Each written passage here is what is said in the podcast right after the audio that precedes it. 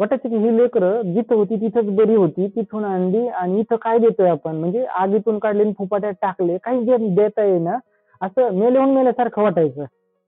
काहीच करत नाहीत आपण. म्हणून ही परत पाठवावी का काय असं वाटायचं पण परत ज्यावेळेस त्यांचं त्यांचा थोडस भूतकाळ आठवायचो ते कुणी कुणाची वडील कशाने वारले असेल कुणाच्या आईने आत्महत्या केलेली असेल कुणी नातेवाईकांनी कुणा जवळ केलेलं नसेल असं काय काय प्रत्येकाचं असं खूप विदारक होतं. माझी अडचण काय होती? फक्त माझ्याकडे पैसा नव्हता. पण यांचं काय होतं? यांचं पूर्ण जगत उद्ध्वस्त झालेलं होतं.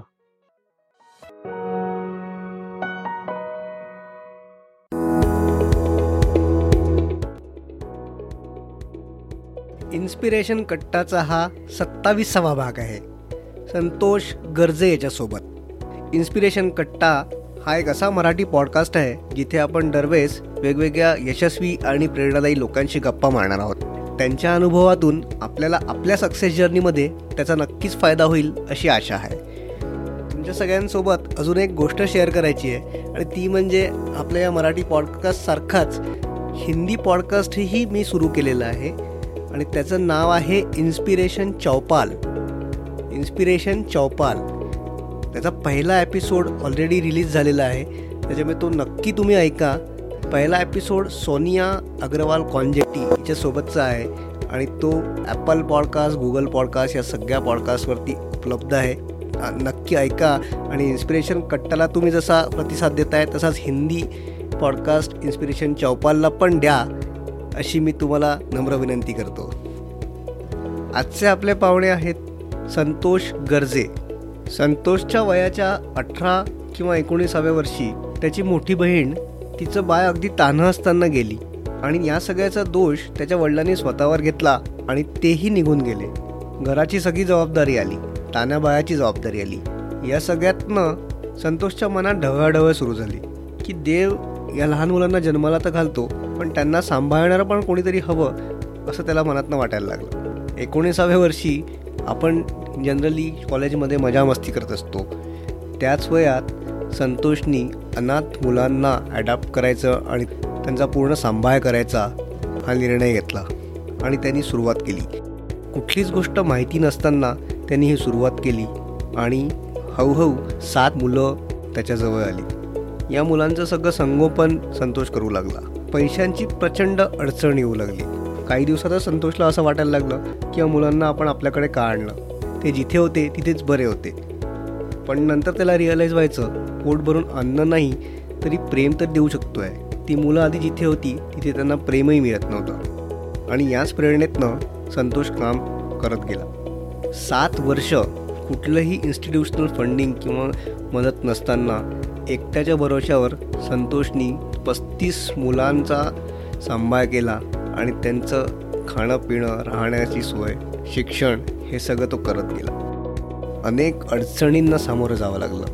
घरोघरी जाऊन पैसे मागावे लागले. आणि या सगळ्याला कंटाळून एक दिवस हे अनाथाश्रम बंद करणार एवढ्यात अचानक एक चमत्कार झाल्यासारखा डॉक्टर अविनाश सावजींशी त्याची ओळख झाली आणि त्यांच्यामार्फत एक पहिली मोठी देणगी त्यांना मिळाली. त्या देणगीतनं सगळ्या उधाऱ्या चुकत्या करून संतोषनी नव्या जोमानी कामाला सुरुवात केली. आज सहारा अनाथाश्रम परिवार बालग्राम बीड जिल्ह्यातल्या गेवराई इथे एकशे पंचवीस मुलं आणि कार्यकर्त्यांसोबत काम करत आहे. संतोषचा हा सगळा प्रवास इतका विलक्षण आहे की ज्याला शब्दात मांडता येणार नाही. देवावर आपला विश्वास असेल किंवा नसेल पण संतोषसारख्या लोकांकडे बघून नक्कीच असं वाटतं की हे देवदूतापेक्षा कोणी कमी नाही आहेत आपण सगळ्यांनी Aai foundation dot O R G Aai foundation dot O R G या त्यांच्या वेबसाईटला नक्की भेट द्या. त्यांच्या कामाबद्दल जाणून घ्या. बीड जिल्ह्यातल्या गेवराई येथल्या त्यांच्या बालग्रामला पण वेळ मिळाल्यास नक्की भेट द्या. आणि संस्थेला आर्थिक किंवा इतरही प्रकारची मदत नक्की करा अशी मी तुम्हा सगळ्यांना अपील करेल. चला तर मग गप्पा मारूया. संतोष गरजे याच्याशी.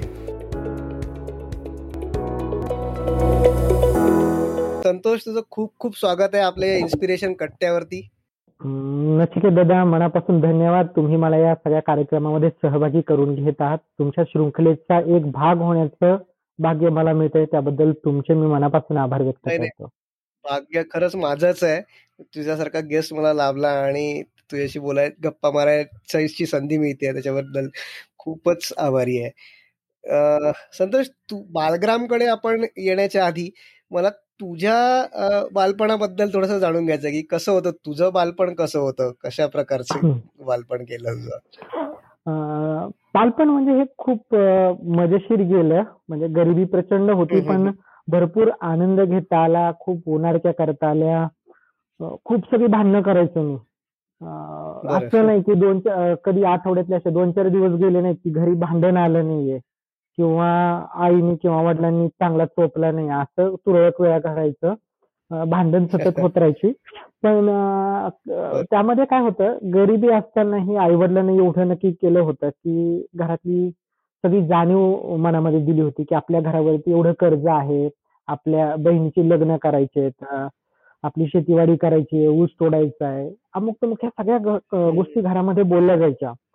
वय लहान होतं पण ह्या सगळ्या गोष्टी कळायच्या. कारण आम्हाला वह्या पुस्तक शालेय साहित्य दप्तर किंवा युनिफॉर्म पायात चप्पल पेन वगैरे असं काही भेटायचंच नाहीये.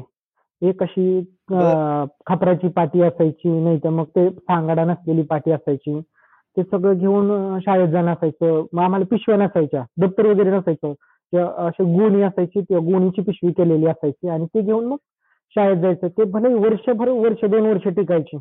असं ते सगळं बालपण होतं. आई वडील सहा महिने कारखान्यावरती जायचे. नंतर सहा महिने मग आले की शेतीवाडीची कामं असायची. पण खरं सांगू का त्यावेळेस हे आपले आई वडील आहेत आणि आपण यांची मुलं आहेत. असा भाव आता जाणवतोय. त्यावेळेस वाटतच नव्हतं. कारण आई वडील कधी आम्हाला अनुभवायला मिळायचेच नाहीये. सतत मिळायचे ते मजूर. कारण लोकांचं कर्ज घरावरती भरपूर होतं. मग ते फेडायचं त्याच्यासाठी ऊसतोडणीला जायचं सहा सहा महिने राहायचं. हे सगळं करत असताना आमच्याकडे म्हणजे असं काही खूप स्नेह किंवा घरात बोलणं बसणं वगैरे असं व्हायचं असं काहीच नाहीये. पण छान आध्यात्मिक थोडीशी बैठक होती. त्यामुळं बऱ्याच गोष्टी अनुभवायला मिळाल्या. आणि गावातच शिक्षण होतं. पहिली ते दहावी पर्यंत गावातच शाळा शिकलो. तिथं अतिशय चांगले शिक्षक मला मिळाले. आजही ती सगळे शिक्षक लोक आठवतात. त्यांनी घेतलेले उपक्रम आमच्याकडून गाणी म्हणून घेतलेली नाट्य अभिनय करून घेतलेला. त्याचबरोबर संगीत नाटकं आमच्याकडून करून घेतलेली. मी इथे अकरावी पर्यंत नाटकं करत होतो. अकरावीत असताना मला सांगायला आवडेल की अकरावीत असताना मी स्वतः एक नाटक दिग्दर्शित केलं होतं. आणि त्याच्यामध्ये लावणी आणि दिलेर मेहंदी आहे. त्यांची गाणी बसायचो आणि त्या याच्यावरती नाचायचो. असं म्हणजे खूप हालाकीचं होतं. तेल मिठाचाही प्रश्न असायचा पण जे काही त्या दरम्यान मिळालं ते खूप जपून ठेवण्यासारखं होतं. कपडे घालायला नसायचे आम्हाला. पण आई वडील एकमेकाबद्दल मोठ्या भावाला कसं बोलावं ताईला कसं बोलावं एकमेकांमध्ये नातं असावं स्नेह असावा एकमेकाला वाईट बोलू नये हे संस्कार खूप छान घडवले त्यांनी. दहावीपर्यंत तिथे शिक्षण झालं अकरावी बारावी आस्तीच्या ठिकाणी झालं. आणि इथपर्यंतच शिकलो मी. त्याच्यानंतर पुढे काही शिकलो नाही. पण बालपण अजूनही खूप छान अनुभवतो. मी जे काही त्या दहावीपर्यंत वर्षामध्ये जगलो ते प्रचंड होतं. मी मोहाळ खूप होळलेली बोरं गोळा केलेल्या चिंचा आणखी लोकांच्या कोंबड्या उचलून आणलेल्या त्याचबरोबर ज्वारी हरभरा उचलून आणायचा लोकांचा बिब्याची झाड असं काय काय काय काय जे जमेल ते आम्ही सगळी मुलं जायचो चोरून आणायचो. आणि आजच्या दिवशी काय असायची यात्रा म्हणजे आम्ही कावडीला जायचो. आमच्या बाजूलाच नागताळा म्हणून एक देवस्थान आहे तिथं जायचं त्या नागताळ्याचं पाणी सकाळी देवाला अभिषेक घालण्यासाठी ते घेऊन यायचं. बरं. म्हणजे आजच्या दिवशी मग आम्ही काय करायचो रात्रीचं रात्र रात्र जागायचं थंडी खूप असायची. मग कुणाचा तरी हरभरा गोळा करायचा ते पेटवायचा ते खायचं ताजं ताजं कुठे शेल्क असेल अशा ठिकाणी सगळं करायचो. आणि खरं सांगू का दादा बालपण अतिशय चांगलं गेलं. फक्त गरिबीमध्ये हट्ट वगैरे अशा काही गोष्टी करता नाही आल्या पण सुदैवाने ते बरंच झालं.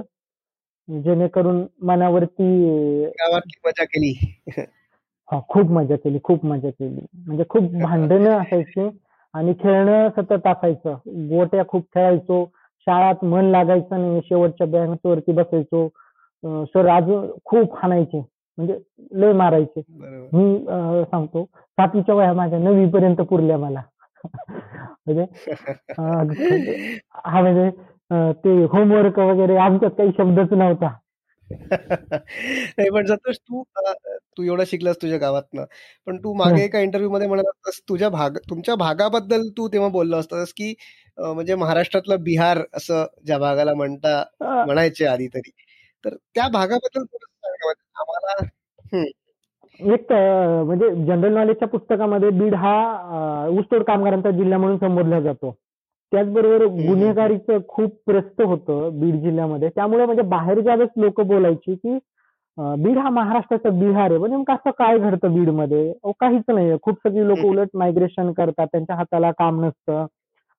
तिथली मुलं सहा सहा महिने आई वडिलांशिवाय राहतात. आजी आजोबांकडे राहतात. तर ठीक आहे. मागास म्हणजे आमच्याकडं दळणवळणाचं तेवढी यंत्रणा नाहीये.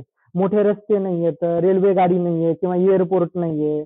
मोठं शहर जवळ कुठलंही नाहीये. अशा सगळ्या प्रकार असताना मग आमच्या सगळ्या लोकांना जास्तीत जास्त दादा हा जो जिल्हा आहे तो डोंगराळ भागामध्ये येतो. मग इथं दळणवळण फारसं मिळत नाही. सगळी डोंगराळ भागामध्ये राहणारी लोक यांचा व्यवसाय काय? एक तर शेती आणि दुसरं ऊस तोडणी.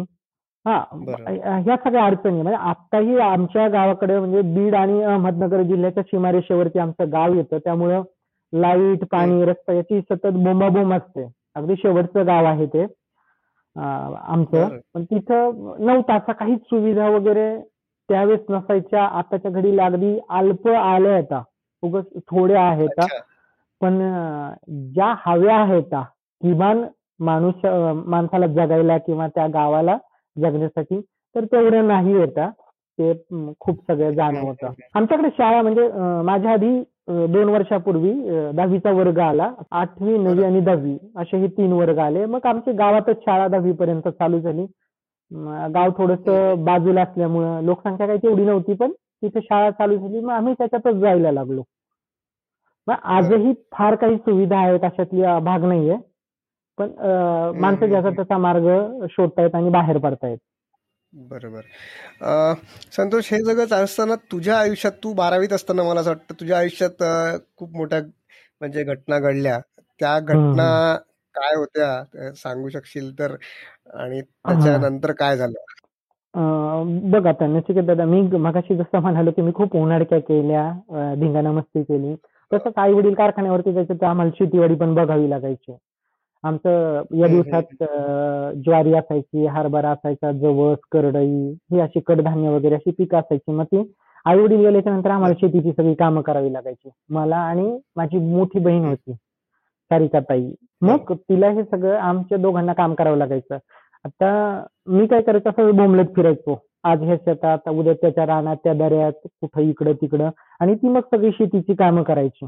मी फारसा काही शेतीची कामं करत नव्हतो. म्हणजे तिच्या जीवावरती मी अगदी असा मस्त सुरवंटरावासारखा खाऊन पिऊन मस्त उन्हाळ्या करत होतो. पण झालं असं की तिचं लग्न ठरलं. त्याच्यानंतर छान तिचा प्रपंच चार वर्षाचा झाला होता. अचानकपणे एक दिवशी निरोप आला की तुमची मुलगी आजारी आहे. आई वडिलांना वाटलं असेल आजारी. ते गेले तर बघतायत की तिथं तिचं निष्प्राण देह पडलेला. काय झाले कशामुळे झाले? काही कळत नव्हतं. मुठमाती केली. आणि माघारी आले बा आपलेच पाहुणे तर काहीच झालं नसेल. असं कळलं की तिचा सातवा महिना चालू होता. त्याच्यामुळे डिलिव्हरी मध्ये गेली असेल. नंतर एक दीड महिन्याचा कालावधी गेला. तिथलचे काही पाहुणे माणसं होती त्यांनी सांगितलं की नवरा बायकोचा वाद झाला आणि ते पोटावरती लाथ मारली आणि ती जागेवरतीच गेली. हो.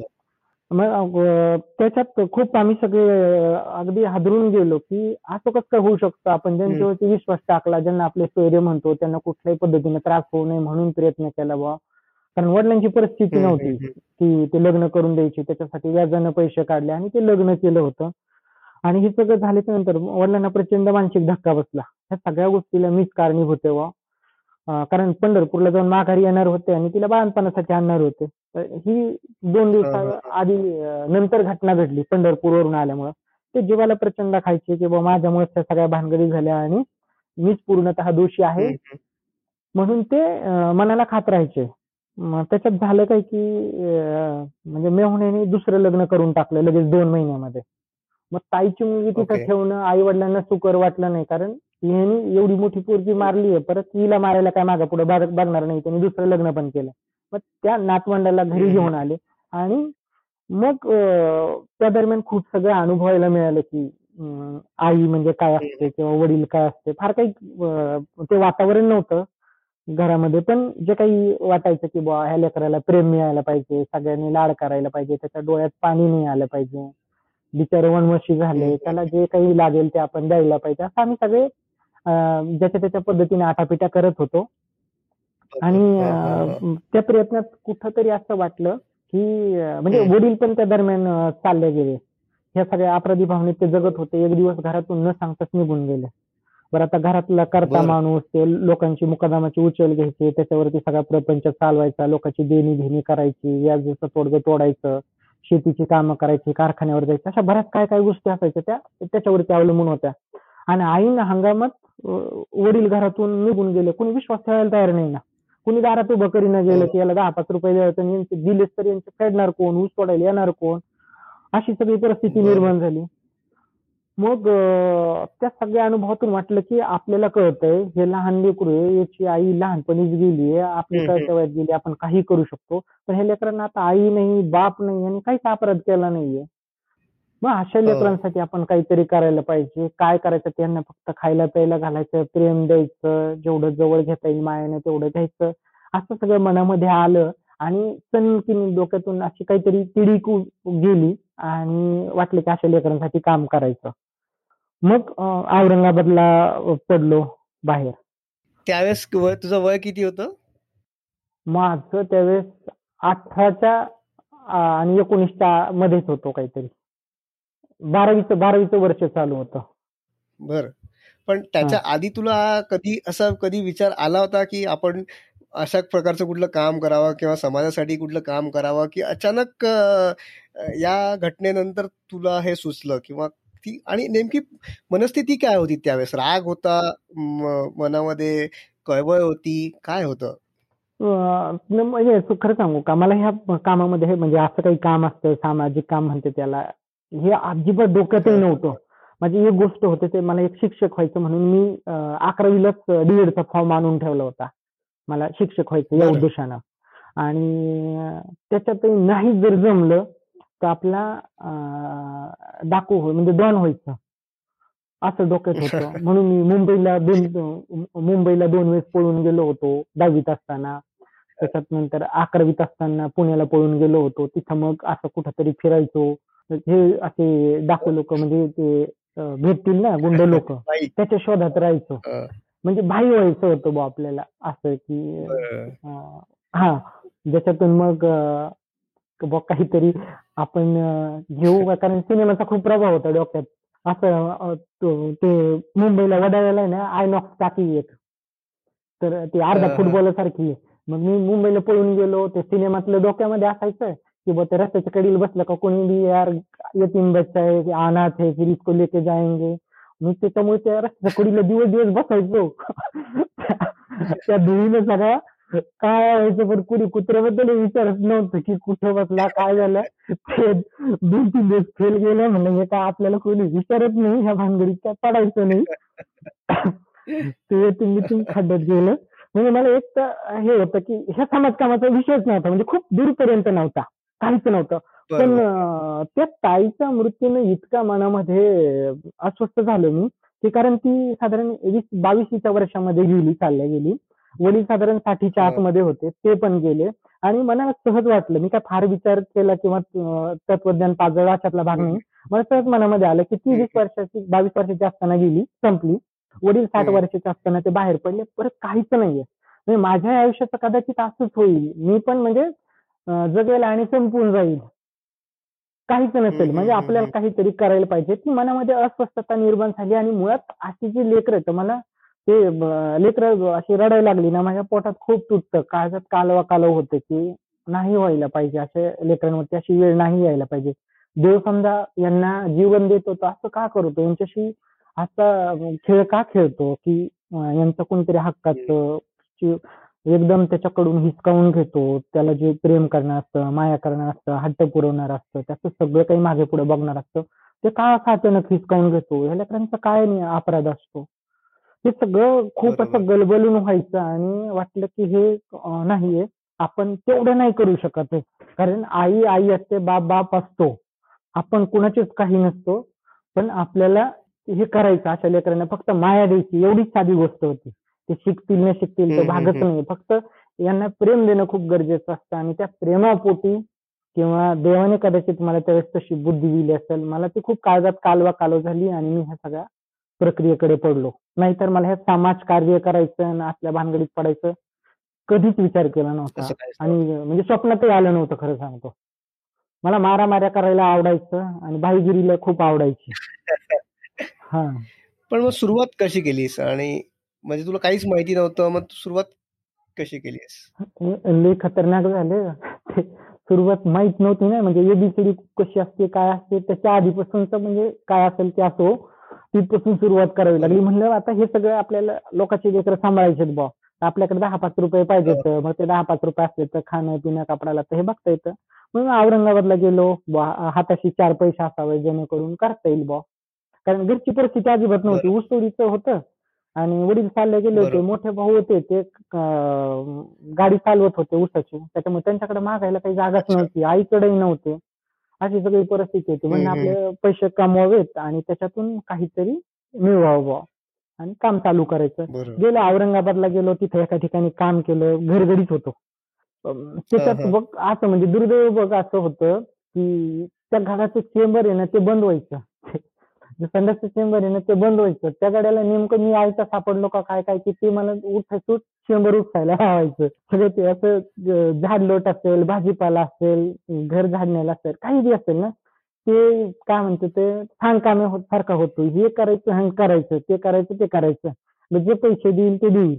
असं सगळं ते चालू होतं पण असं कुठ तरी वाटायचं ना रात्र झोप येत नसायची लय कालवा कालव व्हायची. एक दिवशी असा राग आला आणि अशी संध्याकाळ झालेली होती. सहा महिन्याचा काळ लोटला होता. मी एकदम हापून गेलो म्हणलं सहा महिने परत कसलं व्हायचं रावे म्हणजे परत सहा महिने गेले असे साठ वर्ष परत निघून जातील परत तो काहीच नाही करायचा. म्हणजे जे असेल ते असत असं डोक्यात विचार आला आणि सरळ पिशवी उचलली. त्यावेळेस फक्त अंगावर एक ड्रेस होता आणि पिशवीमध्ये एक ड्रेस होता. ती खालचीच त्यांची अंगावरची रग उचलली तसंच गेवराई घातलं. तिथं म्हणजे काही पाच हजार रुपये माझ्या सोबत होते. त्याच्या याच्यात गेवराई घातलं आणि मग गेवराईत आलो लोकांना भेटायचो बुवा असा अनाथ आश्रम चालू करायचे लोक खालपासून वरपर्यंत बघायचे ते काही येड बिड आहे का काय? का अक्कल बिकल आहे का नाही? अनाथ आश्रम चालू करायचे. तोपर्यंत इकडे माहिती पण नव्हतं अनाथ आश्रम वगैरे असं काय असतं तर. मग ते लोकांना विश्वास ठेवायला खूप जड जायचं. एक जणाला ती दया आली त्यांनी मग मला त्याच्या जागेवरती दिलं त्याला ती जागा दाखवली. मग जागा दाखवल्याच्या नंतर म्हणजे ठीक आहे बाबा त्यांनी उधारीवरती पत्रे दिले. आता ते उधार पण असताना मी खोटं बोलूनच घेतलं होतं. मी काय दाखवलं होतं की औरंगाबादला आमची एक मोठी संस्था आहे आणि त्याच्यानंतर इथे एक दुसरी शाखा चालू करायची आहे. हा? अच्छा. हा त्याच्यामुळे कसं आहे की त्याचा सगळा भार माझ्यावरती दिलाय. ते म्हणे तुम्ही करा नंतर आम्ही चेकने पैसे देऊ. असं? त्यांनी मला ते पत्रे दिले उधारीवरती आणि मग ते पंधरा पत्राचं शेड उभं केलं तीन खोल्या काढल्या त्याच्यात मग सारून अमुक तमुक करून सगळं थोडस चांगलं नीटनेटकं केलं. म्हणजे मला त्यावेळेस आहे ना एक गोष्ट आठवती. माझ्याकडे पैसेच नव्हते. मी एक जणाकडनं दोन टेबल घेतले होते पाचशे पाचशे रुपयामध्ये. आपले साधे टेबल पण ते काय झालं एकदा पाचशे रुपये दिले आणि बरेच दिवस झाले त्याला पाचशे रुपये द्यायला पैसेच नाही येत. आता ते तीन किलोमीटर लांब मी राहिलो होतो. ते काय झालं ते मला पैसे मागायला लागले. म्हणलं पैसे दिवशी नाहीत राव. मग ते म्हणे माझा टेबल मला पाहिजे. म्हणलं टेबल घेऊन जाऊ. ते तीन किलोमीटर टेबल डोक्यावर घेऊन आलं पण मला नाही ठेवला असले ते पैसे म्हणजे साध्या साध्या गोष्टीसाठी पैसे नसायचे. म्हणजे तुला सांगतो आम्हाला पोहे खायला किंवा शिरा खायला असं एकदा म्हणजे पहिल्या तडाख्यात असं उदरीवरचं सामान आणलं होतं. म्हणजे पोहे काय आम्ही जास्त खाल्ले नव्हते. हे चांगले चांगले कधी खाण्यातच नाही आलं. ते असं वसा वसा म्हणजे आम्ही ते नाश्त्याला खायचो पोहे एका एका पाच सात लेकर होते पहिल्या टप्प्यात आलेले. ते पोरण मी आम्ही चार चार तीन तीन अडीच अडीच दोन दोन किलो पोहे खायचो. इतके पोहे खायचो. म्हणजे भात दुसरा बरं काही स्वयंपाक पाणी ते भाकरी करा त्याच्यापेक्षा आपले पोहे चांगले हे चांगला खाय तांदूळ चांगले भात करायचा आणि खायचा. असा ते सगळा लवाजमा असायचा. ते पत्र्याचं शेड मारलं मग ते हाताशी झालं होतं. लेकरं मिळवायला सुरुवात केली. पहिल्या वर्षी सात लेकरं आली. मिळाले? त्याच्यात बरं का काय व्हायचं ज्या बाजूला ते बसस्थान मांडलं होतं एक मानसिंग तांडा म्हणून तांडा आहे त्याच्या बाजूला हे सगळं बसस्थान मांडलं होतं. मग तिथून मी काय करायचो लोकांकडे जायचं वाडी वस्ती तांड्यावरती जायचो त्या लोकांना सांगायचो बुवा बरं आपलं सांगणं बी असं गावाकडचं. त्या पोराचे आईबाप मेलेत का? यांना कोणी आईबाप आहेत का? ज्या पोरांना आईबाप नाही तर त्या पोरांना आम्ही सांभाळतो त्यांना नोकरीला लावतो खायला प्यायला घालतो. अशा काय काय मोठमोठ्याल्या गप्पा मारायच्या. त्याच्यात लोकांचं ते बी पटायचं नाही लोकांना. कारण मी गेलेलो ऐन उन्हाळ्यामध्ये. त्याच्यामुळं त्याचाही विश्वास बसायचा नाही. की बा हे पोरं धरीवाला आले की काय करणार आले? काही कळायचंच नाही. लोक नाही होय नाही होय करता करता काही लोकांना विश्वास पटला. काही लोकांनी मग सोबत द्यायला सुरुवात केली. म्हणजे पहिल्या वर्षी बघता बघता सात मुलं जमा झाली पहिल्या वर्षी. हा मग असं खोटं बोलूनच बा की आम्ही पोरांना शिकवू हे करू म्हणजे चांगली नोकरीला लावू त्यांचे लग्न करू. असं सगळं काय काय म्हणजे आमच्या इकडे शेंगा जोडायचं काम म्हणतात ते तसं सगळं केलं. त्याच्यातून मग ती लेकरं. आली. त्या लेकरांना मग खाणं पिणं कपडा लत्ता शाळा हे सगळं करावं लागायचं. बरोबर. हा जमेल तसं. बरं महिन्याचा किराणा उधारीवरती आणला होता. तो असा महिना का आठ पाच दिवसातच संपला. आता करायचं काय? मग हे लेकरांना जगवायचं कसं? असं डोकं एकदम बंद झाले ना हँग झाल्यासारखं झालं. आता करायचं काय? हे होतं चित्र संपलं ते दुकानदार तर काय परत उधार देणार नाहीये. मग आपण काय करू? गावावरचा. जाऊया काही लोकांना मागूया. तुम्हाला गंमत म्हणजे खरंच हसायला येईल. मी काय केलं होतं? एकदा स्केच पेन आणले. बारा स्केच पेन होते. आणि मी ते बाराचे बारा बरं. स्केच पेन एका वापरले. एका डॉक्टरला काय केलं? विनंती विनंती पत्र बुवा अशी रंगीबिरंगी विनंती असावी ते आकर्षित व्हावेत असं काय काय ते विचार होता. त्यांना ते पत्र लिहून दिलं. त्या डॉक्टरनी ते पत्र बघितलं. पत्राकडे बघायचं माझ्या तोंडाकडे बघायचे पत्राकडे बघायचे तोंडाकडे बघायचे. त्यांनी शेवटी मला पन्नास रुपये काढून दिले. पन्नास रुपये काढून दिले. लय बरं वाटलं. पण बाहेर पडत वाटतं. डॉक्टर म्हणले तू नाव काय नाव वगैरे काही विचारलं नव्हतं. पण म्हणले पोरा तू हे एका पेनात लिहू शकला असता एवढे पेन वापरायची काहीच गरज नव्हती. असला सगळा तो कारभार होता नंतर मग टायपिंग करून घेतलं. त्याच्यात मुलांचा फोटो चिटकवलेला असायचा एका चौकोनामध्ये. खाली दोन चार वळी असायच्या. आणि मग ते दारोदारी जायचं फिरायचं. बा आम्ही असं करतोय आमच्याकडे एवढी मुलं येते त्यांच्यासाठी द्या मदत करा. मग ते लोक ज्याच्या मनाला यायचं ते द्यायचं ज्याच्या मनाला नाही यायचं ते हाकलून लावायचं काही बोलायचं. म्हणजे आता भिकारीची नवीन पद्धत निघली. ते पहिले टाळकरी माळकरी होते. आता हे पावत्या घेऊन भिकारी निघले तर काही याच बरं त्यावेळेस लोक असं. विचारायचे की बाबा रजिस्ट्रेशन आहे का? तुला सरकारची मान्यता आहे का? कुठून आला? काय आला? तू शिकला किती? तू. आई बाप काय करते ते? जर समजा होतच नाही तर हे नसे बिनलोक हम्म. म्हणजे बिनलोक धंदे कमी कोणी करायला सांगितले? अक्षरशः ते शिव्या द्यायची. हा. हे असले कशाला काम करता म्हणायचे? मग त्यांचं बी बरोबर काय आपलं काही त्यांच्याकडे कर्ज नाहीये. त्यांना मागायला गेल्यानंतर ते काय देणारे येतं त्यांना द्यायला काय? पैसे देतात आणि शिव्या देतात जे आपल्याला पडतं ते घ्यायचं. असं करत करत घरोघरी फिरायचं. घरोघरी दुकानं शाळा ग्रामपंचायत कुठलं कार्यालय सुनं सोडायचं नाही. म्हणजे केस करताना म्हणजे ते पण सुट्ट सोडत नव्हतो. साधी टपरी असेल ते पण सोडत नव्हतो. कारण एकदा काय झालं होतं माझ्याकडे. पैसेच नव्हते आणि आम्हाला काड्याची पेटी लागत होती माचीस बॉक्स.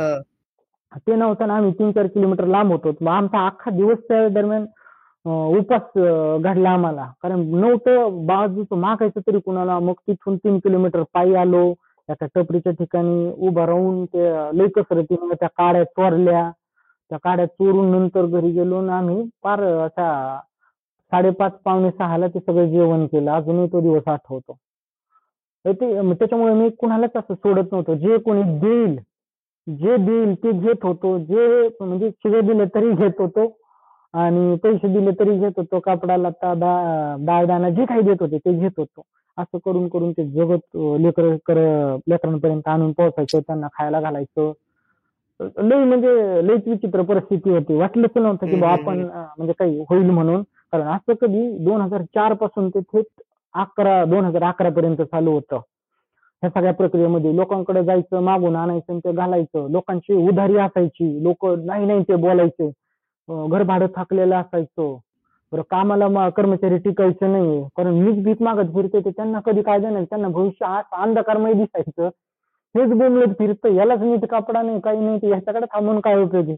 असं म्हणून मग ते सगळे चालले जायचे एक एक करून. ते असं डोकं सगळं बधीर व्हायचं. आता काय म्हणलं आपल्या कोणी थांबत. नाही.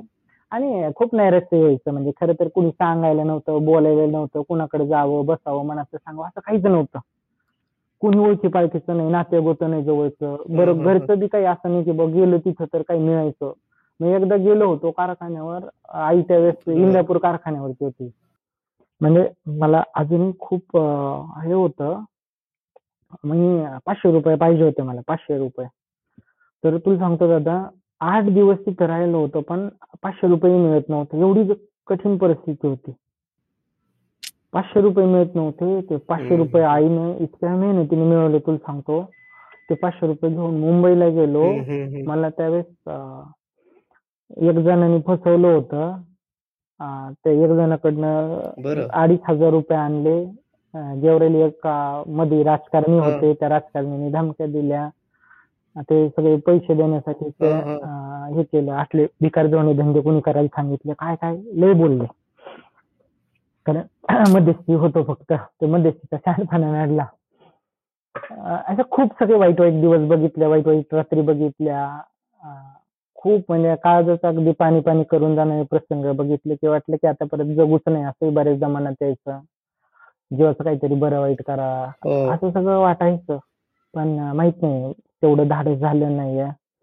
देवाची कृपा म्हणा किंवा हे लेकरांचे आशीर्वाद म्हणा ते सगळं करत राहिलो.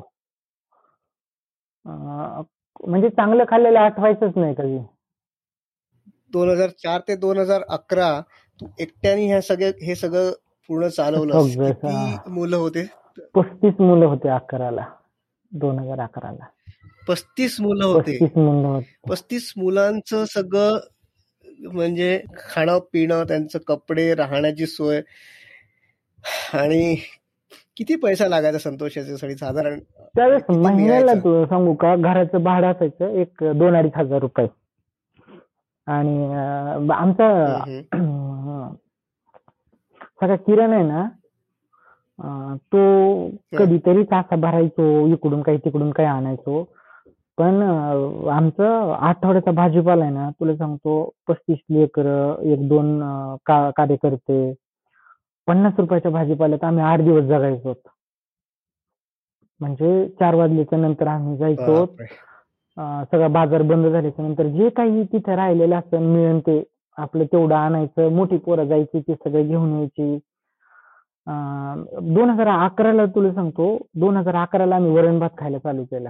नाही तर वरण भात आमची ही डिश आहे ना ही डिश आमच्यासाठी म्हणजे सणवार असायची. शनिवार असायची. मिळायचंच नाही. काही खायलाच नसायचं. गोड धोड कधी मिळायचं नाही. म्हणजे एकदा तर खीर केली होती.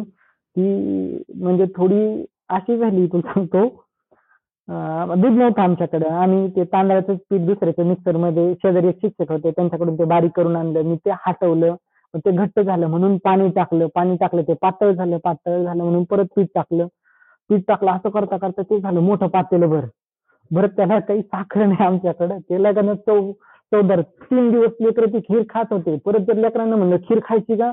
पोरं तुला सांगतो खिरीचं नावच काढू नका. असं सगळं ते म्हणायचे.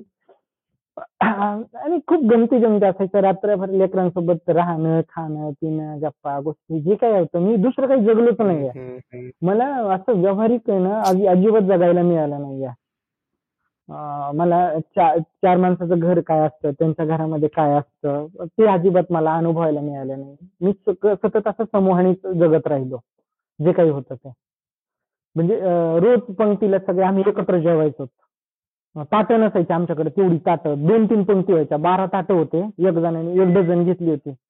मग ते बारा छत्तीस अशा आम्ही तीन टप्प्यात जेवायचो. कारण ताटच नव्हती नाही तर मग डबल डबल जेवायचं. दोन पंक्ती तर हमखास व्हायच्या त्याच्यात काय? बाजरीची भाकरी. आणि एक कुठली तरी भाजी. एवढंच. त्याचा मसाला वेगळा कार्य केलेला असायचा तो. लईच खतरनाक होतं. देवालाच माहिती. काय म्हणतात त्यावेळेचे क्षण त्यावेळेस जगणं. खरंच पण छान होतं. पण संतोष तू मग अशी जसं म्हटलंस की खूप याच्यातनं गेलास एवढं सात वर्ष एकट्याने काढले असे. परिस्थिती वाईट होती सगळ्या गोष्टी. रात्री ऑफकोर्स म्हणजे मुलांना पोटभर खाऊ खायला पण देऊ शकत नाही. याच्यामुळे तू जसं म्हटलास की अगदी आत्महत्या पण करायचा विचार कधी कधी आला याच्यातनं बाहेर निघायला काय काय जादू होती? म्हणजे कसं काय तू प्रत्येक वेळेस परत नव्या जोमाने सुरुवात करू शकलास? मला बरं का माहीत नाहीये याच्यातून बाहेर पण मला खरं सांगू का तुला गाणे म्हणायला खूप आवडायचं. मी स्वतः तसे गाणे गुणगुणत राहायचो. आणि ती गाणी खूप आधार द्यायची मला खास करून जुनी गाणी आवडायची. राज कपूरची मेरा नाम चोकर या सिनेमातला आवडायचं. परत ते दुनिया में कितना गम है मेरा गम कितना कम है अशी गाणी हे खूप करून जायची आणि नंतरचा काळ आला की मला काही रद्दीत पुस्तकं मिळाली. मग गाणं चालूच होते पण त्या रद्दीत मला काही पुस्तकं मिळाली आणि ते वाचायला लागलो तू सांगतो. त्यामुळे मग नंतर एवढा बदल झाला की बघ तुम्ही करता काय? तुम्ही विचार कसा करता? कशा पद्धतीने पुढे जायला पाहिजे? या सगळ्या गोष्टी छोट्या छोट्या त्या गोष्टीतनं शिकत गेलो वाचलं तर. म्हणजे आपण हे काहीतरी वेगळंच आहे आपण जगतोय वेगळंच. त्या पुस्तकाने मग मला आतमधून बदलायला सुरुवात केली. मग छान मी खूप वाचायचो. दोन वेळेस सकाळ आणि संध्याकाळ व्यायाम करायचो. पण मला गाण्याने खूप दिलासा दिला खरं सांगतो. बोलायला कोणीच नव्हतं काहीच नव्हतं. मित्र परिवार तेवढा नव्हता. पण दोन हजार अकरा नंतर मला खूप चांगला मित्र परिवार मिळाला. ते डॉक्टर अविनाश सावजी म्हणून आहेत अमरावतीचे. त्यांच्यामुळे मला मित्र परिवार खूप चांगला मिळाला. आणि ह्या सगळ्या याच्यात देवावरती विश्वास होता. सतत आपलं काळजावरती आपल्या छातीवरती हात ठेवून काहीतरी व आपलं आपल्या आपल्यालाच बरं वाटावं म्हणून असं काहीतरी करत राहायचं. किंवा मुलांच्या अशा मुवमेंट असायच्या की ज्या खूप दिलासादायक असायच्या. आपलं मी तर त्यांना काही गोडधोड करून घालत नव्हतो. पण जे काही ना ते खूप गोडीनं खात होते. त्यांच्यावर वेळ काळ आली होती. त्या कशाही परिस्थितीत माझ्यासारख्या फाटक्याकडे राहत होती.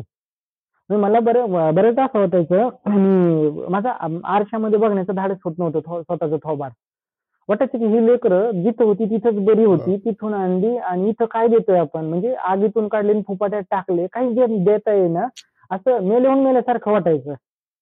काहीच करत नाहीत आपण. म्हणून ही परत पाठवावी का काय असं वाटायचं. पण परत ज्यावेळेस त्यांचं थोडस भूतकाळ आठवायचो. ते कुणी कुणाची वडील कशाने वारले असेल कुणाच्या आईने आत्महत्या केलेली असेल कोणी नातेवाईकांनी कुणा जवळ केलेलं नसेल असं काय काय प्रत्येकाचं असं खूप विदारक होतं. माझी अडचण काय होती फक्त माझ्याकडे पैसा नव्हता. पण यांचं काय होतं यांचं पूर्ण जगत उद्ध्वस्त झालेलं होतं. मग राहत येत ना आपल्या असंच काहीतरी करून म्हणजे रडत कडत कसं बी येडवाकडं खाऊन जगत येत ना त्याला होईल. उद्या त्यांचा काळ येईल चांगले खातील मोठ्या गा घरात राहतील मोठ्या गाड्याने फिरतील. त्यांचे खूप कौतुक होईल चांगल्या नोकऱ्या मिळवतील. पण आता त्यांना आपली खूप गरज आहे. मग आपण चांगलं खायला प्यायला देऊ शकत नाही तर पण यांना प्रेम देऊ शकतो माया देऊ शकतो यांच्यासोबत राहू शकतो गप्पा गोष्टी करू शकतो. लेकर खूप त्यांच्या आई वडिलांचे नातेवाईकांचे शिष्य सांगायचे मित्रमैत्रिणीचे असं लहान वयातले जे काही असायचं जगलेलं काय काय साध्या साध्या गोष्टी गोड खूप आवडायच्या ते पण सांगत राहायचे. तर झोपणं ते सगळं एकत्रच होता. असं सगळं असायचं ते. बरोबर. पण या सगळ्या गोष्टींमध्ये त्यांच्या शिक्षणाचं कसं केलंस? म्हणजे हे सात वर्ष त्यांना शाळेत किंवा कशा प्रकारे शिक्षण देऊ शकलास? हा. म्हणजे बघ मी पहिले जे पत्र्याचं शेड बसताना मारलं होतं ना ते बसताना एका रात्री सोडलं. कारण तिथे एका लेकराला विंचू चावला ते विंचू इतका महाग पडला की मला सात रुपये टक्क्याने पाच हजार रुपये काढावे लागले. सात रुपये टक्क्याने. माझ्याकडे पैसेच नव्हते. मग ते म्हणलं एखादी घटना जर अशी घडली मी एखाद्याला सापच चावलं आणि एखादं मेलं तर संपलं म्हणलं आपण बिनभाड्याच्या खोलीत जाऊन बसू.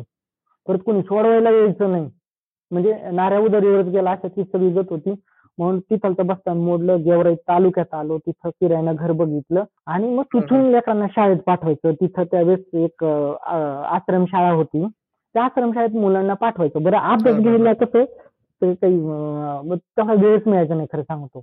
इतकं ताण असायचं आणि डोक्यात असं जड वाटायचं की डोकं कुठं दगडावर असतावं का काय असं सगळं होऊन जायचं. आणि अभ्यासाचा माझा काही प्रांतही नव्हता तसा. पण लेकरांना जे काही बस समजा वह्या पुस्तकं जसं येईल ते त्यांना द्यायचं. काही कमी पडू नये. शाळेत त्यांना कोणी नावं ठेवू नये. त्याच्यामुळे त्यांना कपडा लत्ता असेल वह्या पुस्तक असतील. नसलेच आपल्याच्याने का? तर गुरुजीला जायचं गुरुजीला सांगायचं. किंवा सर असं असं माझी परिस्थिती नाही हम्म. कुणाकडनं जरी मिळालं तर द्या पण लेकरांना काय हाणत जाऊ नका मारत जाऊ नका असं असं आहे म्हणून मग ते शिक्षक लोकही समजून घ्यायचे आणि त्यांच्या पद्धतीने जमेल तसे पुस्तकं द्या वह्या द्या किंवा कपडे लत्ते द्या असं करायचे पण माझं तुला. म्हणजे अजिबात ह्या शैक्षणिक गोष्टीवरती काहीच लक्ष नव्हतं म्हणलं तरी चालेल मला फक्त ना जगवायचं पडलं होतं. आत्ताचं खाल्लं संध्याकाळचं काय करायचं उद्याचं काय करायचं ह्या सगळ्या पंचायती माझ्यासमोर पडलेल्या असायच्या आणि मी हँग होऊन जायचो. त्यामुळे शिक्षणाकडे बघत नव्हतं. फक्त एवढं की हम्म. हे जावं तिथं शाळेत. मला असं घरी काही घेता येत नव्हतं. बरोबर. पण हे जावा तिथे शिकावेत असा उद्देश असायचा आणि शाळेत जायचे लेकर. माझं नव्हतं लक्ष नव्हतं. मी फक्त त्यांच्या भौतिक गरजा कशा पूर्ण करता येतील? मला फक्त असं डोक्यात एक होतं जर. पोटात असलं ना तरच डोकं चलन.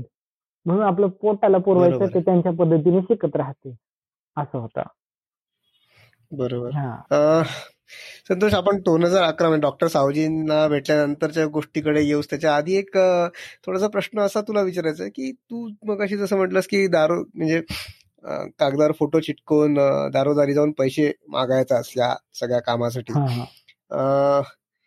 म्हणजे जे शहरातले आपले श्रोते असतील माझ्यासारखे जे ते रिलेट करतील की बरेचदा आमच्याकडे पण घराच्या घराच्या दारावर असं कोणी येतात मागायला. कागद घेऊन. पण म्हणजे वर्तमानपत्रांमध्ये आणि सगळ्या गोष्टींमध्ये इतक्या वाईट गोष्टी ऐकलेल्या असतात या सगळ्याबद्दल. की हे फसवेच असतात आणि अशा मुलांच्या नावाखाली पैसे जाऊन काहीतरी हे करतात. अं, काय सांगशील का? नाही नक्की. प्रकारे असे- आता सांगू का? ही पडताळणी करण्यासाठी सोशल मीडिया हे खूप मोठं माध्यम आहे. तुम्ही फेसबुक वरती बघू शकता व्हॉट्सअप वरती बघू शकता किंवा इन्स्टा आहे. खूप वेगवेगळी माध्यमं आहेत पडताळणी करण्यासाठीची. त्यावेळेस तुला सांगू का माझ्या काळात मी दोन हजार चारमध्ये सोशल मीडिया कुठलंच नव्हतं. त्यावेळेस नुकताच मोबाईल हातामध्ये यायला लागला होता. तो पण खूप श्रीमंताचा म्हणजे इनकमिंग आणि आउट गोईंग असं दोन्ही चार्ज पडत होता. त्यामुळं सोशल मीडिया काहीच नव्हता. पण आता ती आहे तुमच्या हातामध्ये. तुम्ही ते पडताळणी करून बघू शकता. कारण हे असं सर्वच प्रकार घडतायत. बरोबर. आणि ते नक्कीच घातक आहे ते. त्याच्या पाठीमागे त्यांची भावना काय? मला बरेचदा काय व्हायचं मी असं मागायला जायचं माझं नाव विचारायचे. बरं आता त्या याच्यावरती काय होतं? हा. जे कागद लिहिला होता ना त्याच्यात खाली संतोष गर्जे नाव होतं आणि. सही केलेली. पण आता मीच बरेचदा लोक म्हणायचे तूच मागवतो तूच अध्यक्ष आहे. असं ते आता असायचं. कागदपत्री काहीच नव्हतं. हा हा. तर लोक म्हणायचे तूच बोंबलत बरोबर, फिरतो बरोबर. तिकडे पोरांकडे कोण बघतो? मग मी असं एक पटकन नाव यावा आ, तोंडाला म्हणून काय केलं त्यावेळेस अं, सुषमा स्वराज आणि प्रवीण महाजन यांची जोडी अं, राजकारणात बरं. सक्रिय झाली होती. म्हणजे पहिलीच होती. पण त्यावेळेस फिलगुड नावाचं एक हा, झालं होतं. बरोबर फिलगुड फॅक्टर खाली झाला होता. हो. आणि मला ते सहज डोक्यात आलं की आपण पटकन नाव सांगू असं. मग मी काय केलं की त्या दोघांचं म्हणजे सुषमा. सुषमाजींचं स्वराज नाव उचललं आणि प्रमोद महाजनचं महाजन आडनाव उचललं. दोघांचे आडनाव उचलले. स्वराज महाजन नावाचं आयडेंटिटी कार्ड केलं. फोटो त्याच्यावर छापला. शिक्का मारला. संतोष गर्जीची सही केली. आणि ते दाखवत फिरायचे. म्हणजे कोणी विचारलं काय आहे की हे स्वराज महाजन कारण संस्थेचा अध्यक्षच असा बोलत फिरतो म्हणल्याच्या नंतर बा हाय का नाही काही? हा प्रश्न निर्माण व्हायचा ना. हा त्यामुळे ते ऑथेंटिसिटी खूप सगळे वेगळे प्रकार आहेत. तर त्यांच्या आताच्या घडीला वेबसाईट असू शकतं फेसबुक पेज असू शकतं किंवा त्यांच्या संस्थेची माहिती तर ते बरोबर. गुगल वरती टाकलं तर तुम्ही तिथला मॅप वगैरे डायरेक्ट येऊ शकतो. हे खूप सगळे आहेत. त्याच्यामध्ये वर्तमानपत्रामध्ये बातम्या वगैरे येतात. पडताळणी करण्यासाठी खूप चांगले ऑप्शन्स आहेत आणि ते पडताळूनच खरं तर दात्यांनी मदत केली पाहिजे. आता म्हणजे मला नाही वाटत की आता माझे त्या- त्यासारखी वेळ आता कुणावरती येईल कारण माध्यमं खूप बळकट झाली आता. मला ते नव्हतं ना सोशल मीडिया नव्हतं ना त्याचा लय फायदा झाला. म्हणजे लोक अगदी असे हो नाही अं, हा चांगलाच फायदा आहे सोशल मीडियाचा हा मी तुला सांगतो मला त्यावेळेस ते नव्हतं ना खूप चांगला फायदा झाला. लोक लय घालून पाळून बोलायची मरणाचा अपमान करायची फार आई बापावरती जायची. आणि हे जाम शिव्या द्यायची काही काही पण बोलायची. पण एखादा दुसरा असा त्याच्या शेजारी भेटायचा का तो यायचा बोलायचा काय करतो बुवा? मग पाणी घे चहा सांगू का जेवलायस का? असं खूप लोक असते ना विचारपूस करायचे. म्हणजे आमच्या बीड जिल्ह्यामध्ये केस तालुका आहे. केस तालुक्यामधली एक घटना सांगतो तुला. तिथं मी गंगा मसला म्हणून एक गाव आहे. गंगा मसलेला मी तिथं मदत मागत फिरत होतो. दुपारची अशी चांगली ऊन पडली होती. चांगला मार्च महिना होता. ऊन पडलं होतं आणि मी पैसे. मागत फिरत होतो. एका दुकानदाराकडे गेलो. त्याला काहीतरी आपला सांगत होतो प्रपंच आमच्याकडे एवढी मुलं येत त्यांना तुमच्याकडून मदत करा सरकारची मदत नाही. असं काय ते असायचं सगळं. दोन चार मिनिटं घ्यायचं त्यांच्याशी सांगायचो. पण मी तिथे सांगत असताना एका ओट्यावरती एक आजी बसली होती. आणि माझं ते सगळं ऐकलं तिच्याकडे ती म्हणली. बाई ये. तिने पाणी दिलं. म्हणजे माझ्याकडे. जास्त काही पैसे नाही माझ्याकडे हे पाच रुपये तू काही नाही पण हे जीवाला काहीतरी खा. आणि मग मला तिने विचारपूस केली बघ कोण आहे बा तो मालक? मग मी सांगितलं संतोष गरजे आता आजीला खोटं म्हणजे तिथं पण मी ते डोक्यात होतं की बा असा असा गरजे नावाचा माणूस आहे. तेव्हा आजीने तिथंच माझ्या समोरच म्हणजे त्याचा डोला उचलला. आता नीट पायात चपला नाही अंगावर नीट कपडा नाही असं ती म्हणजे खूप शिव्या दिल्या. म्हणजे मलाच माझ्यासमोर शिव्या दिल्या. माझ्यासाठी तर खूप चांगलं होतं. की तुला नीट कपडे नाहीत पायात चप्पल नाही वन वन फिरतोय काही खाल्लंय का नाही? ही ती आजी माझ्यासमोर मला सांगत होती. मला शिव्या देत होती. मला खूप मोठं काहीतरी मिळाल्यासारखं वाटत होतं. आणि ह्या अशा खूप बरेच क्षणांनी मला लय मोठा दिलासा दिला. सोशल मीडिया नसल्यामुळं. आणि छान म्हणजे टक्के टोन ते सगळं झालं. आणि मी त्यावेळेस समजायचे ही माणसं वाईट आहेत माणसाने असं वागायला नाही पाहिजे. पण माझं नंतर नंतर मला त्याच्यातून कळत गेलं अरे माणसं वाईट नाहीच आहे कुठली. अजिबात नाही येत सगळी माणसं अतिशय प्रेम. होती चांगली होती. पण माझी परिस्थिती त्यावेळेस वाईट होती. मी कदाचित त्यांच्यापर्यंत जायला कमी पडलो माझ्या कामाची ओळख नव्हती काही नव्हती म्हणून ती बोलत होती. नाही तर काय मला का बोलतील? मी का त्यांचं काही नुकसान केलं का? काहीच नाही केलं. त्यांना वाटलं ते बरोबर. देतील नाही देतील पण. त्यांची परिस्थिती नव्हती माझी परिस्थिती वाईट होती म्हणून ती बोलत होती. मुळात ती माणसं वाईट नव्हतीच हा समज माझा हळूहळू हळूहळू कमी होत गेला. ह्या सगळ्या गोष्टी आहेत त्याच्या पाठीमागे. हा संतोष मग ऑफकोर्स डॉक्टर सावजींशी तुझी भेट झाली आणि मग सगळं चित्र थोडंफार तरी पालटलं. तर ती त्या- त्यांच्याशी भेट कशी झाली आणि काय झालं त्यानंतर पुढे?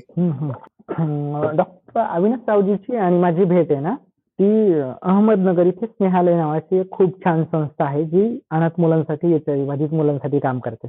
तर तिथं एका शिबिरामध्ये माझी आणि डॉक्टर अविनाश सावजींची भेट झाली. मग तिथं मी आपला लाजरा बुजरा होतो. खूपच ते एवढे सगळ्या मुलांमध्ये शिकलेल्या मुलांमध्ये जाणं आणि ते बोलणं.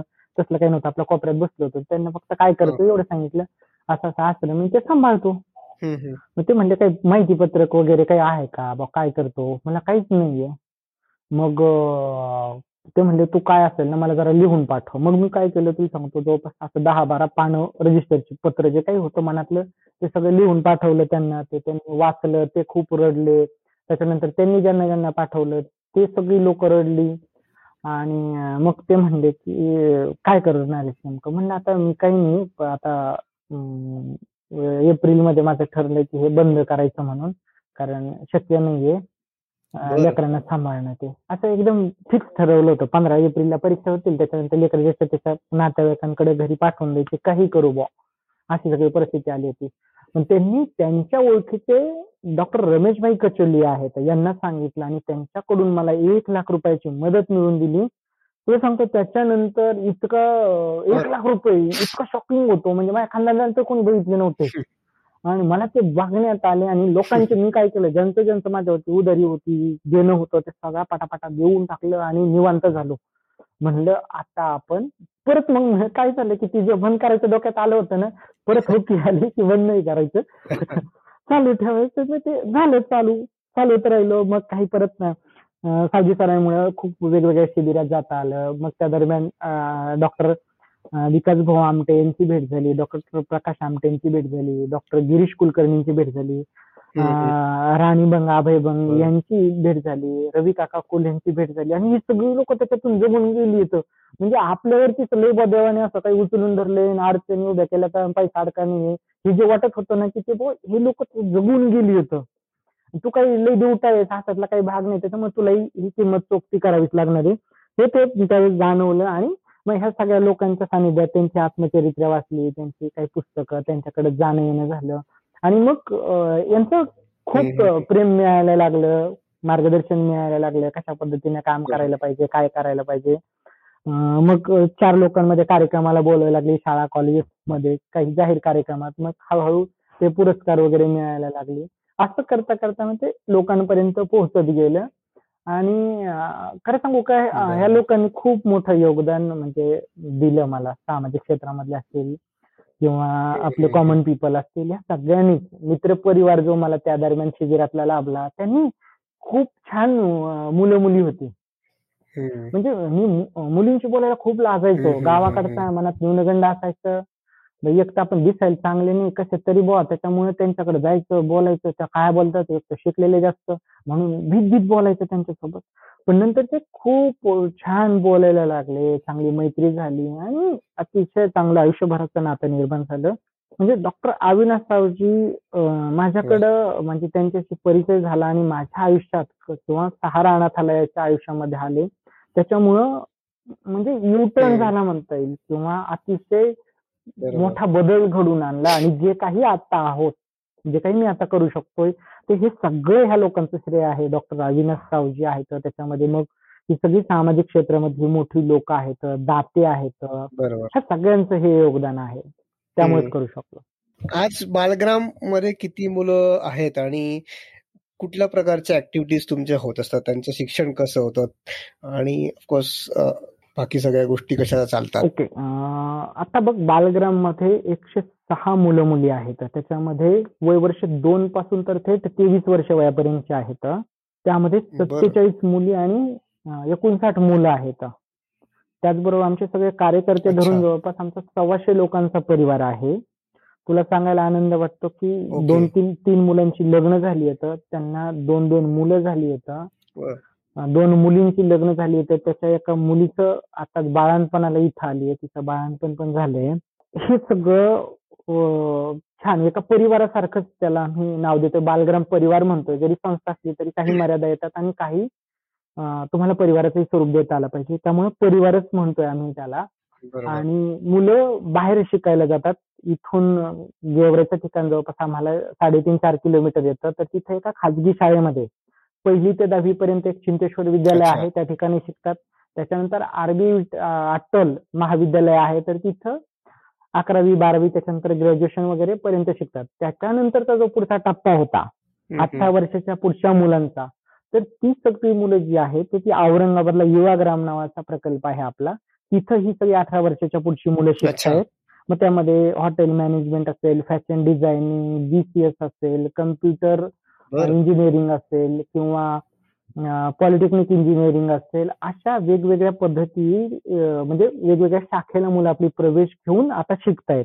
लवकरच ती स्वतःच्या पायावर उभी राहतील. आणि आपल्या बालग्राममध्ये. आता ज्या मुलांना आम्ही प्रवेश देतोय त्याच्यामध्ये प्रामुख्याने कसं आहे पूर्णतः अनाथ असलेली मुलं. त्याच्यानंतर तुरुंगात शिक्षा भोगणारे कैदी. असतील त्या कैद्यांची पाल्य. तिसरा जो क्रायटेरिया येतो तो लालबत्ती भागामध्ये काम करणाऱ्या ज्या भगिनी आहेत त्या भगिनींची मुलं आणि चौथा क्रायटेरिया जो आहे तो आत्महत्याग्रस्त शेतकऱ्यांचा. आता हे चार क्रायटेरिया असे आहेत की ज्याला पूर्णतः अनाथ झालाय. मधल्या काळात आपल्याकडे एच आय प्रमाण खूप जास्त होतं. त्याच्यामुळं त्या लेकरांवरती पोरकेपणा आला. कोणी नातेवाईक स्वीकारायला तयार नाही. मग त्या मुलांनाही नाकारतात. अशी मुलं मग आपल्याकडे येत गेली. त्याच्यानंतर दुसरा जो भाग होता ते. तुरुंगात जातात. त्याच्यामध्ये लेकरांचा काही गुन्हा नसतो. नवरा बायकोचे वाद होतात नाही तर कौटुंब अजून भावकीचे वाद असतात शेतीवाडीचे असतात आणखीन खूप वेगवेगळ्या प्रकारचे वाद असतात.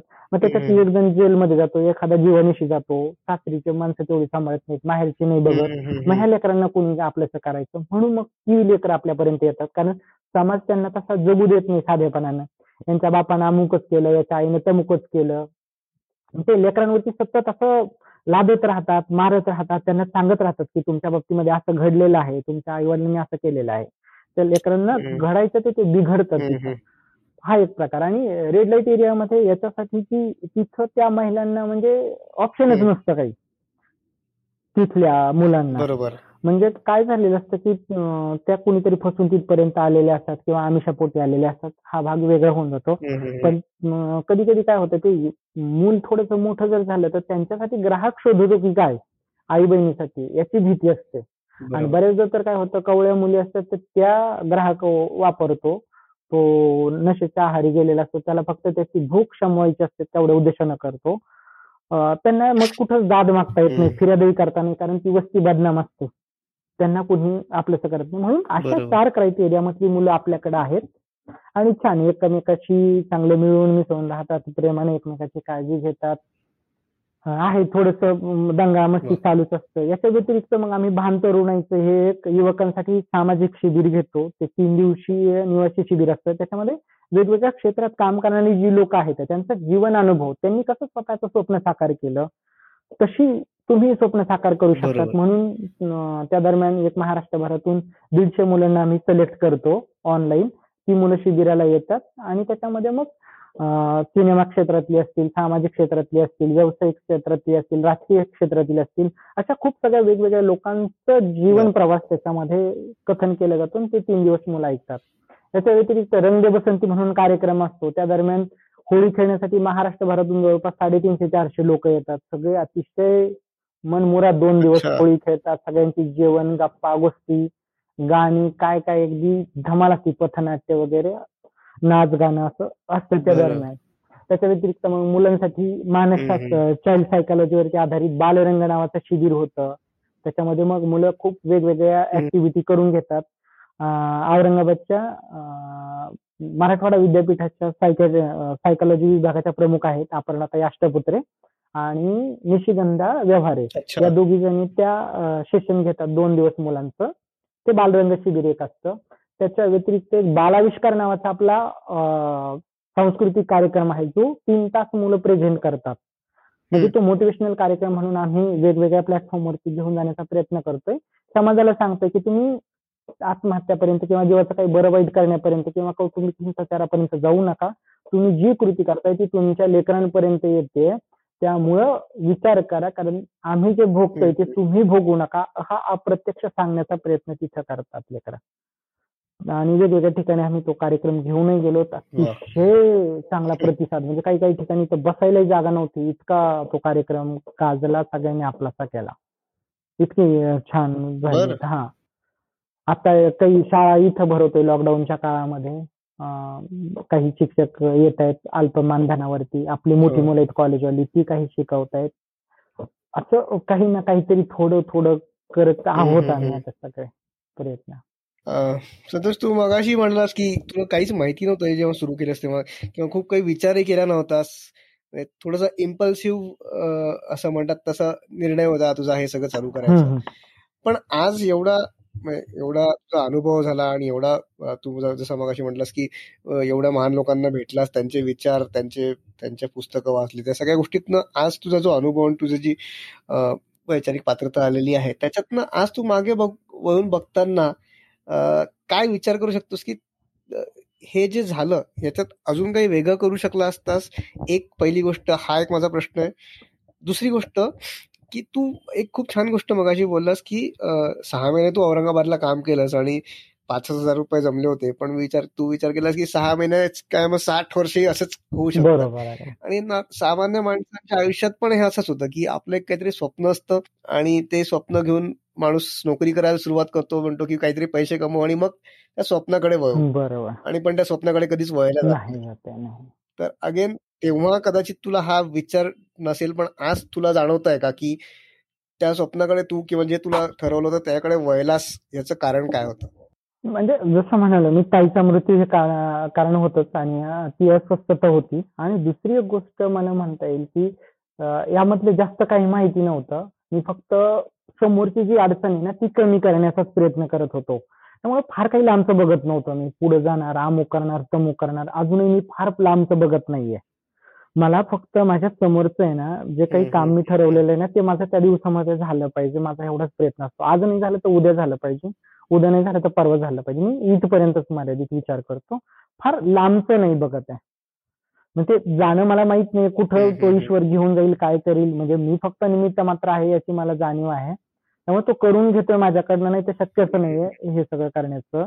त्यामुळं मला जे काही त्यावेळेस माझं अज्ञान होतं मला काहीच माहिती नव्हतं.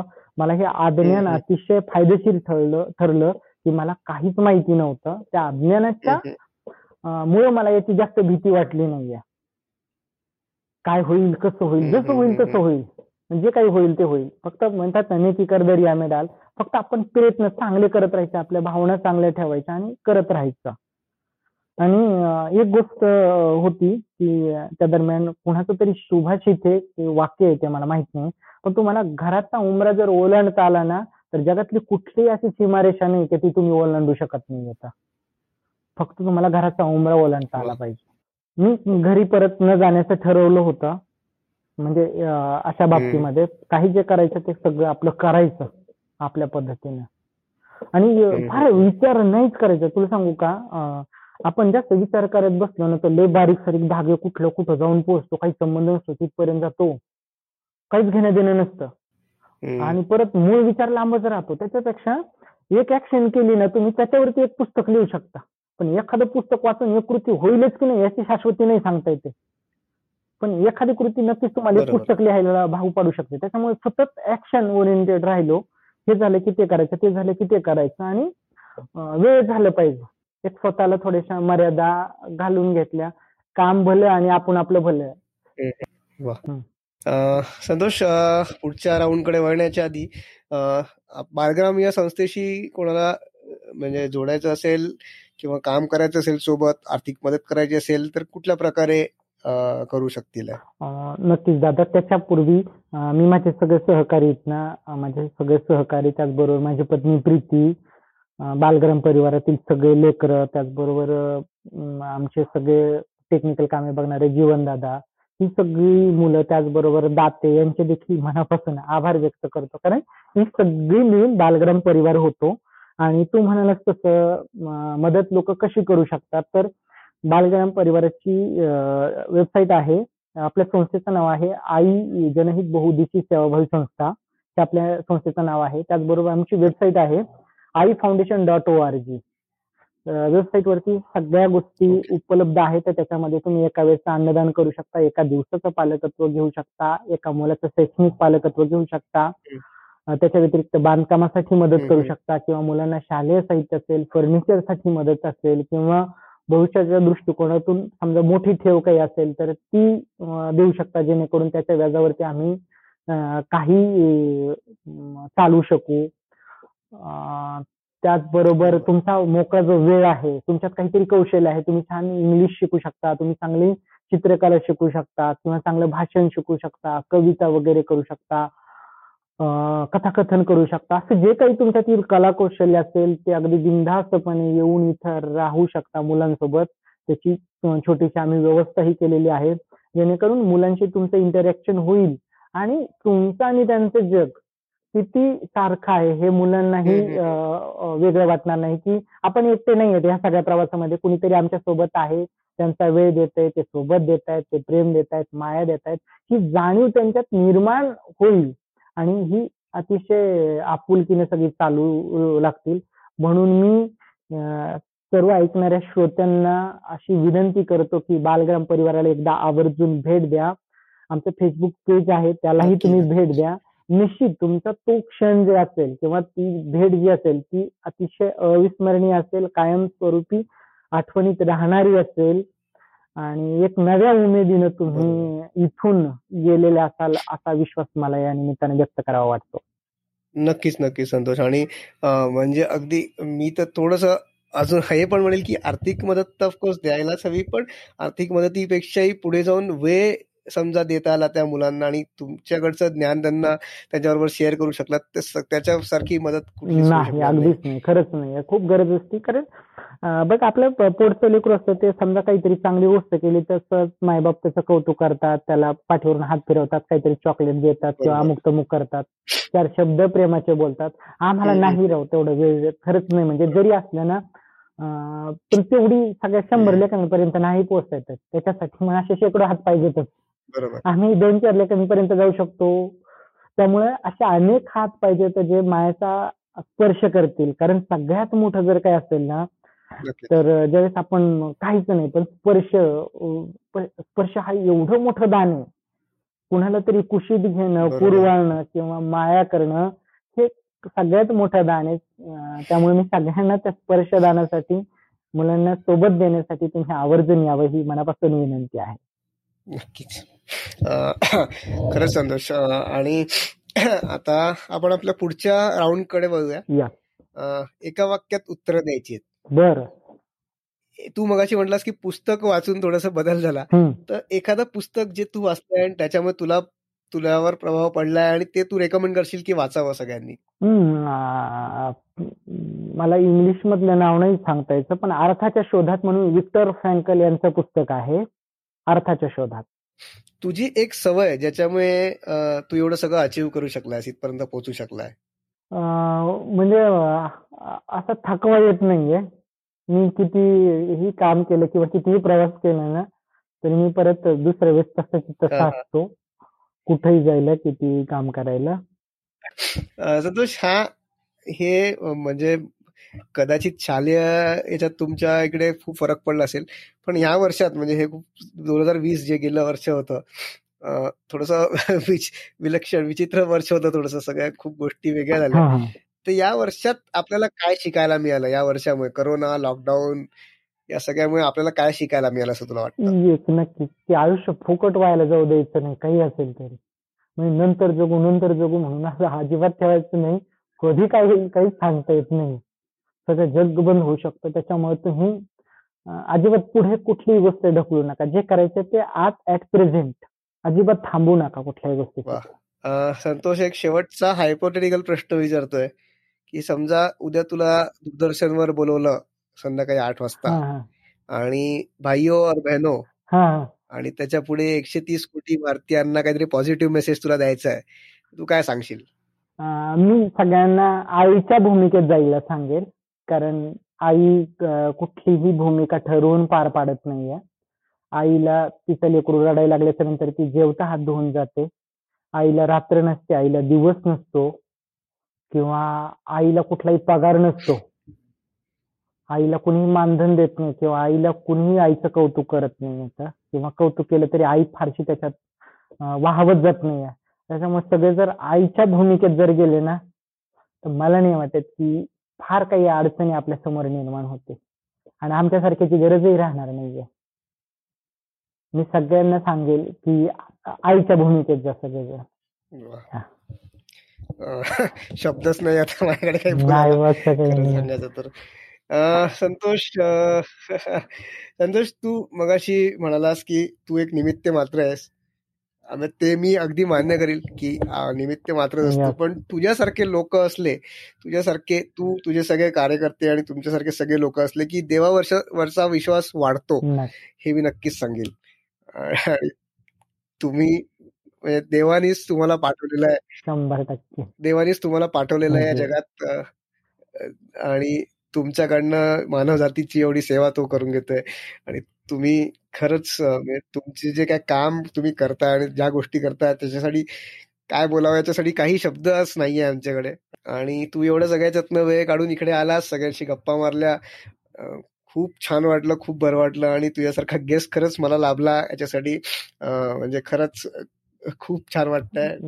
योगेश योगेश दादांची मेहरबानी त्यांनी तुमच्यापर्यंत पोहोचवलं आणि तुम्ही मला तुमच्यासोबत घेतलं. त्याबद्दल योगेश दादांचे मनापासून आभार. त्यांनी तुमच्यापर्यंत पोहोचले